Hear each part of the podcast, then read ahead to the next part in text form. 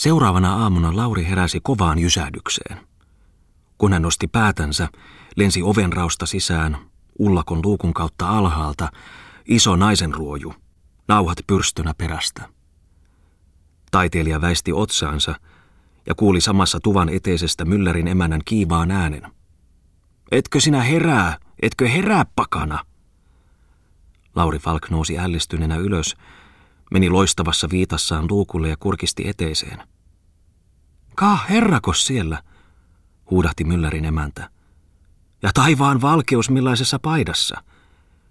Että tuollaisetko ne herroilla nyt on paidat, enää minä ole muista ennen nähnytkään. Mutta missä se piika? Ei täällä mitään piikaa ole ollut, vastasi Lauri Falk. Eikö? Yö jalkaan se on mennyt, sitähän minä kengällä paiskelin. Se on uusi piika.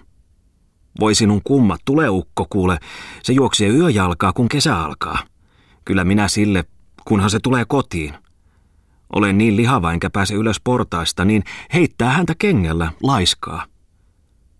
Mutta milloinkas, mikäs herran sinne ylös? Taiteilija selitti nyt leikillisesti asian, öisen taistelunsa, mutta emäntä huudahti. Ei, lutikka syö muita kuin suruttomia, syntisiä. Ja missä se piika? Lehmät ja pässi pahalainen tuolla juomaa huutavat, eikä ole kotona. Mylläri oli tällä varhaisella hetkellä tullut eteeseen. Hän kuunteli hymyillen ja kasvot alasluotuina vaimonsa pajatusta. Samalla juoksi piika pihalta ja emäntä tuota torumaan. Mutta piika puolusti hän. Minä yöllä vain ulkona kävin, mutta kun nousin takaisin, oli vällyjeni alla herra. Menin aittaan maata. Lauri Falk käytti hyväkseen tilaisuutta ja esitti nyt, jäisinpä noiden vällyjen alle pitemmäksikin aikaa, asumaan nimittäin, kesäksi, hoitolaiseksi. Ja siinä hän ilmaisi nimensäkin, ja Mylläri sanoi, Johan minä olin tuntevinani, ja tunsinpa isänne. Ja minäkin tunsin jo eilen, jatkoi muori, mutta ukko köriläs, kun ei antanut puhua. Hoitolaiseksi meillekö, tännekö, ylisillekö, siunaa. Sovittiinpa siinä kuitenkin, vähän ajan päästä, sillä mylläri arveli vain. No, jos haluatte, niin ollaan sitten tässä. Myöhemmin päivällä, kun Falkko oli nukkunut kyllältään, hän järjesteli ahdasta kamariaan poltteli paperosseja ja tirkisteli tuuliseen pärekattoon ja mustuneeseen ampiaispesään siinä. Se oli hupaisaa, alussa. Pois haipuivat ajatukset, mitä sitten ja sitten tehdä. Antaapa mennä, hän mietti. Pitäisi ne tavarat vain, kirjat ja soittovehkeet kaupungista noutaa. Ja kuljeskella, katsella, oleskella – niin, käydä Vaskilahdessakin. Lähtipä hän pian sitten hiljaa kävellen katsomaan Vaskilahtea, lapsuutensa romanttista paikkaa. Ja kulkiessaan päivänpaisteessa kuivien kankaiden pehmeitä hiekkateitä, huiskutellen keppiään kuin notkea florettia, hän iloitsi jo mielessään, sillä nyt oli hänen aivoissaan leimahtanut ajatus. Syttynyt uusi aate, mitä hän täällä tekisi. Hän, hänpä säveltäisi jälleen. Hän ryhtyisi työhön, niin hänen oli tosiaan aika jo ryhtyä. Ulkomailla, vieraihin oloihin viskattuna, oli hänen kykynsä kelmennyt, kuihtunut kurjaksi apatiaksi. Mitäpä hän siellä? Mutta täällä, yhtäkkiä ja pitkästä aikaa päästyään omaan juurten kosketukseen, oli hänen sydämensä syöksähtänyt kuin uusi elämän mahla – Kullervoa hän tahtoi säveltää. Palladin kullervosta. Ja hän hyräili itsekseen. Kullervo, Kalervon poika, hiuskeltainen korea, kullan kauto kaunokainen. Kuvata hän tahtoi siinä kullervoa.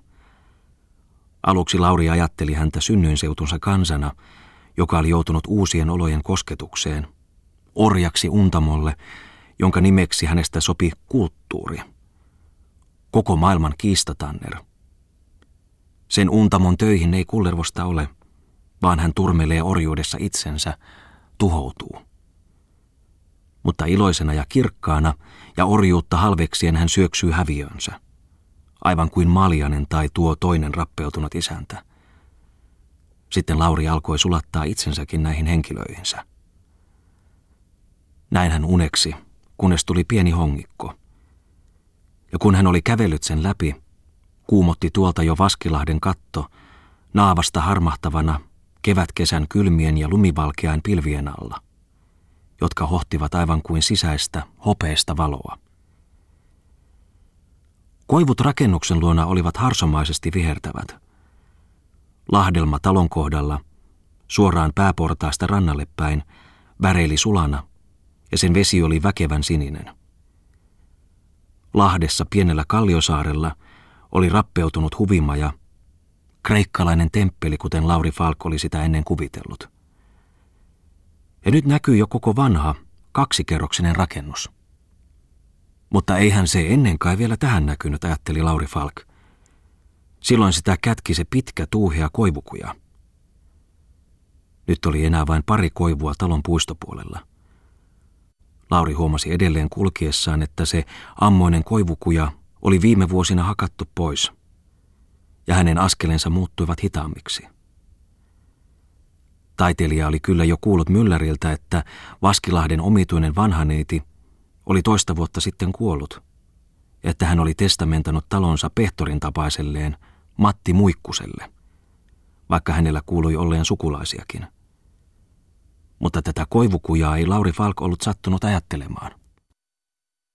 Vaskilahti oli tyypillinen tuollaisia rappeutuneita herraskartanoita, joita 1800-luvun loppu ja seuraavan alku alkoi näyttää yhä enemmän, tällä seudulla kuten muuallakin Suomessa, aikana jolloin entiset ruotsalaiset suvut olivat heikontuneet tai kuolleet, ja suomalainen talonpoika yritteli astua heidän paikalleen.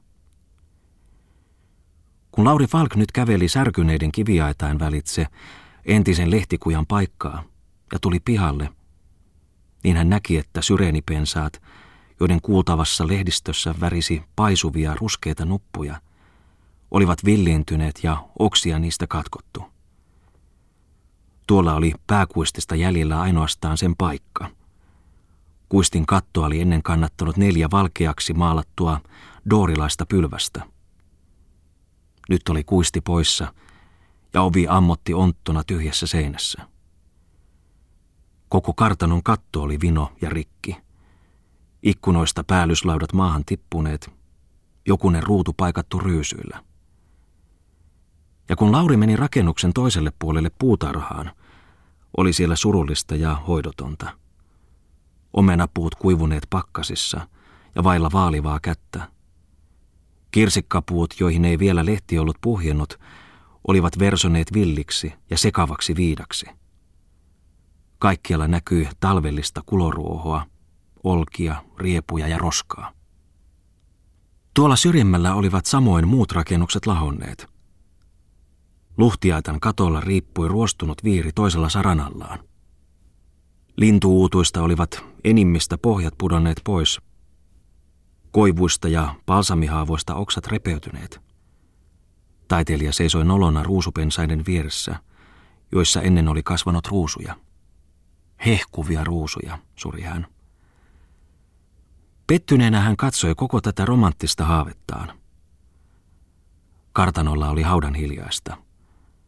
Kottaraiset vain vihelsivät unelmoivasti parin säilyneen uutun puikolla. Kuitenkin Lauri Falk meni vielä sisään. Mutta kun hän haiskeli tyhjien ja ummehtuneiden huoneiden kautta kulkien isäntää, niin hänen harmillinen rauhattomuutensa yhä lisääntyi. Muuan pyöreäpäinen mies nousi isossa salissa hitaasti ylös leveästä sängystä. Hän oli Matti Muikkunen. Salin seinät olivat nyt verhotut räikeänpunaisilla ja kullankirjavilla tapeteilla. Pitkin seiniä seisoi viiniläistuoleja. Nurkassa oli keltainen, sorbailtu piironki ja sen päällä kaksi kipsikoiraa ja venäläinen puumuna. Piirongin kohdalla seinällä suurennettu valokuva kuolleesta istualleen asetetusta lapsesta. Matin sisarenpojasta, kuten isäntä sitten kertoi. Mutta syrjemmällä oli vielä seinällä vanha teräspiirros. vallasnainen aamulla herätessään, paljain, sievin povin, hiuksin, jotka olivat kuin pikimustaa silkkiä. Taiteilija pyysi nähdä rakennuksen huoneita, mutta Matti vastasi epäilevästi hymyillen ja haukotellen.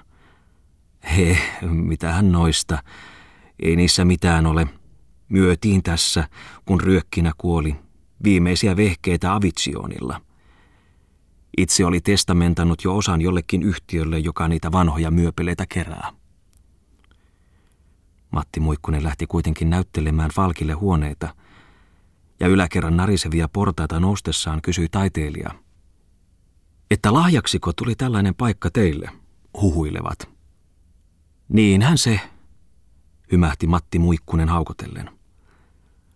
Onhan tämä kyllä paikka, onhan, mutta olipa hänestä puuhaa, Annasta. Liassa rypi, kamarissaan istui, välistä soitteli. Kipeähän tuo oli.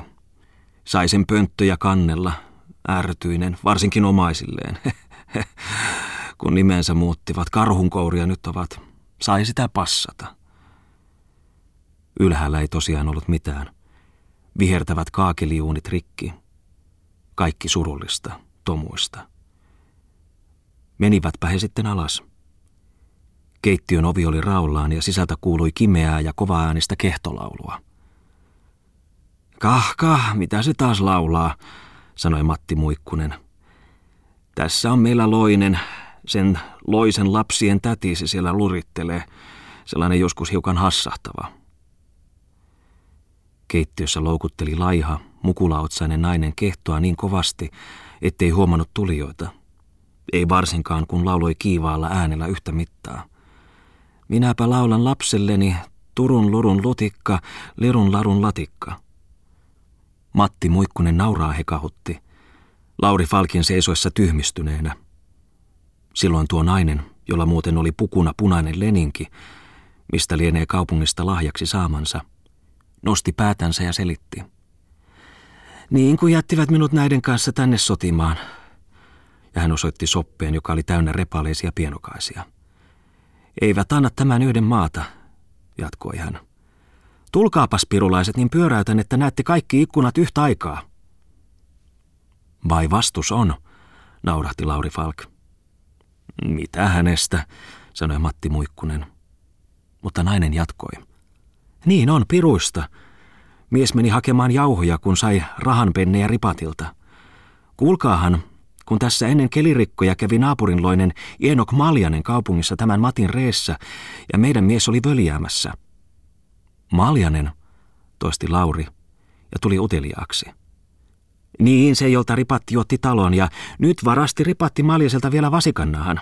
Tämän isänän reestä, meidän mies näki sen, olivat ripatilla kortteeria, tämä Matti, Maljanen ja meidän mies. Ja nyt tahtoi Ienokineukko manuttaa ripattia, oli jo käynyt Vallesmannilla. Mutta ehättipä ripatti tänne, meidän miehelle puhumaan. Joutavia, sanoi Matti Muikkunen nopeasti. Tulkaahan vieras, niin kiehautan kahvia. Matti lähti menemään ikään kuin Falkkia perästään maanitellen.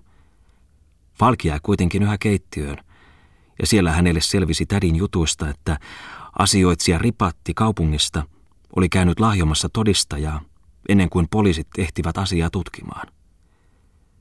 Sitten alkoi tulipunapukuinen eukko pakista nopeasti muuta. Kahvia, oi kahvia. Osaahan se Matti kahvin höyräytellä. Kyllähän niiden kelpaa kahvia. Meni emäntä tyttärineen sinne saareen, jossa sillä ovat ne sukulaiset, uusia röijyjään, ryijyjään näyttämään. Kuulkaahan, yöleä on tämä emäntä. Köyhänä tämä Mattisen nai. Työntyi Matille, kun Matilla oli tällainen hovi. Ja nyt sitä syödään ja vaatteita tehdään. Rouvaksi tiukkaa sanomaan itseään. rouvaksi. Kun olisi tyttö edes Matin, mutta suutarinpa tuo on tekemä, Matin tyttö. Niin kuulkaahan tämä Matti passaa rouvaa. Aamulla kahvit keittää, vuotelle rikulla kantaa, ruuan laittaa, kun hän itse istuu kiikkastuolissa, ompelee tuukkeihin niitä puunkuvia. Eukon pakina keskeytyi, sillä Matti tuli sisään kuppeineen ja pannuineen ja vaati vierasta menemään salin puolelle. Itse hän ryhtyi keittämään kahvia.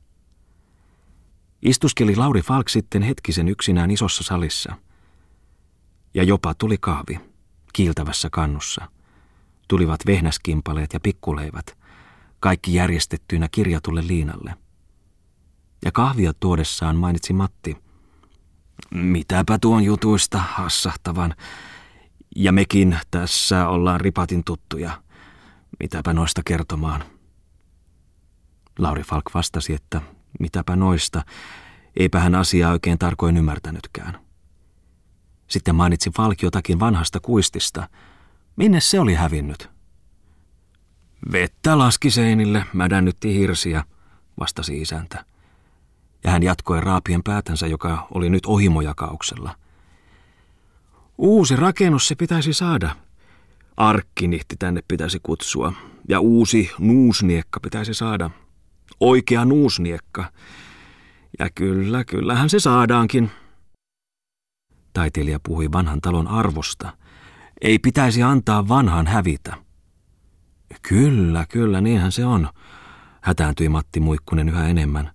Luulen vieraan puhuvan maantilan hoidosta, vaikka Falk tarkoitti itse rakennusta. Kyllähän sitä potaattia tässä aiotaankin panna tänä vuonna kahta uhemmin.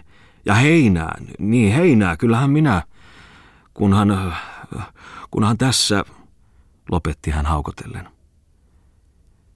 Pian lähti nuori Falk sitten takaisin myllylaaksoon. Lähtipä nolostuneena ja kiihdyksissään äsken näkemistään ja kuulemistaan. Hän ei käsittänyt oikein selvästi, mistä hän oli harmissaan. Hän tunsi, että vanha Vaskilahti, joka oli hänestä ollut muinoin hienompi kuin mikään muu talo, uneksi nyt siellä surullisena ja unhotettuna hiljaisella kunnallaan. Ah, oli siellä toki ennen ollut jotakin, ajatteli Lauri Falk. Muotoja, aistia, vanhaa, perittyä. Ja kauneutta, iloa. Niin, pienet aatelisten naisten jalat olivat siellä silkkisukkiin ja siroihin kenkiin verhottuina sipsutelleet huvimajoihin, ja Katrilin tahti oli kaikunut. Lempeä, kevytmielisyyttäkin oli siellä asustanut. Pikkupoikana hän muisti siellä ihaillensa ruusuja. Pohjoismaisia kyllä, mutta sittenkin ruusuja. Matti muikkusten kädet nyt niitä raiskaavat, huudahti hän itsekseen. Ja pysähtyi keskellä maantietä, otsa rypyssä ja silmät luotuina taivaalle. Niin, harmitti ajatella, että vanha neiti oli lahjoittanut talon tuolle haukottelevalle muikkuselle, silakalle. Ja sittenkin – vielä enemmän hän ihmetteli, että se musikaalinen vanha neiti oli elellyt liassa, kuten Vaskilaiden nykyinen isäntä sanoi. Vanha homehtunut hassu, arvosteli Lauri Falk itsekseen neitivainajaa, jonka aateluutta hän kuitenkin vaistomaisesti ihaili. Sillä kaikestahan olemme jo huomanneet, että Lauri Falk oli hienosteleva ja taipuvainen lapselliseen ylimyshaaveiluun. Noihin haaveisiin olivat opastaneet jo koulupoika-aikana romanttiset kirjat vanhain kartanoiden vihreistä kamareista, monenmoiset runot linnanneidoista ja muusta sellaisesta. Ja asuipa hänessä talonpojan salainen oman halvemmuuden tunne. Kuulijat hänen konserteissaan olivat olleet enimmäkseen ruotsalaisia, siis yleensä sitä sivistyneempää polvea, johon tuokin neitivainaja oli kuulunut. Arvostelu suosi hieman hänen töitään, Suuri yleisö ei. Ne olivat sille liian merkillisiä. Yleisö oli nousukasta, suomalaista. Se ei ymmärtänyt vielä persoonallista taidetta. Ah, olisipa ollut enemmän sitä vanhaa, kauttaaltaan sivistynyttä ja hienostunutta polvea. Kauttaaltaan sivistynyttä? Aha, Lauri Falk oli ollut niin vähän tekemisissä tuon vanhan, ruotsalaisen sivistyspolven kanssa – että hän kuvitteli siitä liikoja. Siksi häntä ällistytti, että Anna-neiti oli rypenyt liassa. Yleensä hän liiaksi luuli, että todellinen sivistys on luokka- tai rotuominaisuus, eikä pelkästään yksilöllinen. Se sai hänet halveksimaan omaa aikaansa, joka muka vaali taidetta huonommin kuin entinen. Se sulki hänen silmänsä elämältä. Sangen hyvillään hän siis oli, kun vuosia sitten sai jostakin kuulla, että eräs Falk, joka oli kerran asustellut lähellä hänen synnyinpaikkojaan, oli ollut senaattorikin. Ehkäpä hän, Lauri, oli sukua tuolle ylhäiselle herralle. Tarkempaa tietoa näistä sukuasioista ei Lauri Falk halunnutkaan, vaan ikään kuin pelkäsi ottaa niistä selkoa. Sillä ehkä ei hän olisikaan Falksukua. Riitti vain se haave. Niin hän sai joskus vihjata kainosti eräille ystäville, että muuan senaattori oli ollut sukuaan saman niminen kuin hän. Kaiken kaikkiaan Lauri inhosi nykyistä epähienoa ja omarotuista porvaristoa, aivan samoin kuin pelkäsi maailmaa ja pakeni sieltä joskus aivan metsiin, nyt vesimyllyyn. Täällä ei hänen ainakaan tarvinnut kuulla nousukasporvarien puhetta taiteesta. Ei tarvinnut sen tähden, että se oli näille viattomille talonpojille suorastaan ylikäsitteellinen asia. Viattomilleko? Tuo hänen rakastamansa kansakin sai tällä Vaskilahden retkeilyllä nyt toiset kasvot. Niissä oli nyt Matti Muikkusen, asioitsija Ripatin ja Maljasenkin vastenmielisiä piirteitä. Miksi pitikin Maljasen mennä riitelemään vaivaisesta vasikanahasta? Oliko hän muka kullervo? Eipäs hän tuntunutkaan menevän iloisesti halveksien nurin. Entä Ripatti ja Muikkunen sitten? Toinen hölmö ja toinen varas. Myllärin kanssa hiljaisessa pirtissä pakistessaan – hän oli saanut kuulla, että oli täällä vielä toisenlaisiakin talonpoikia.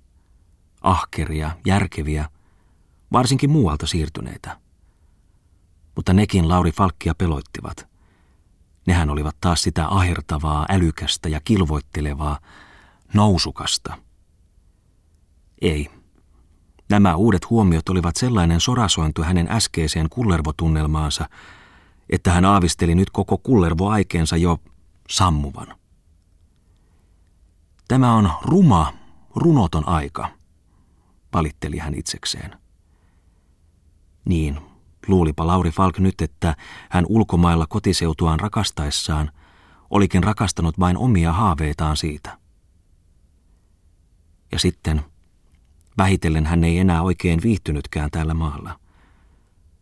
Huolettikin vähän tuleva elämä.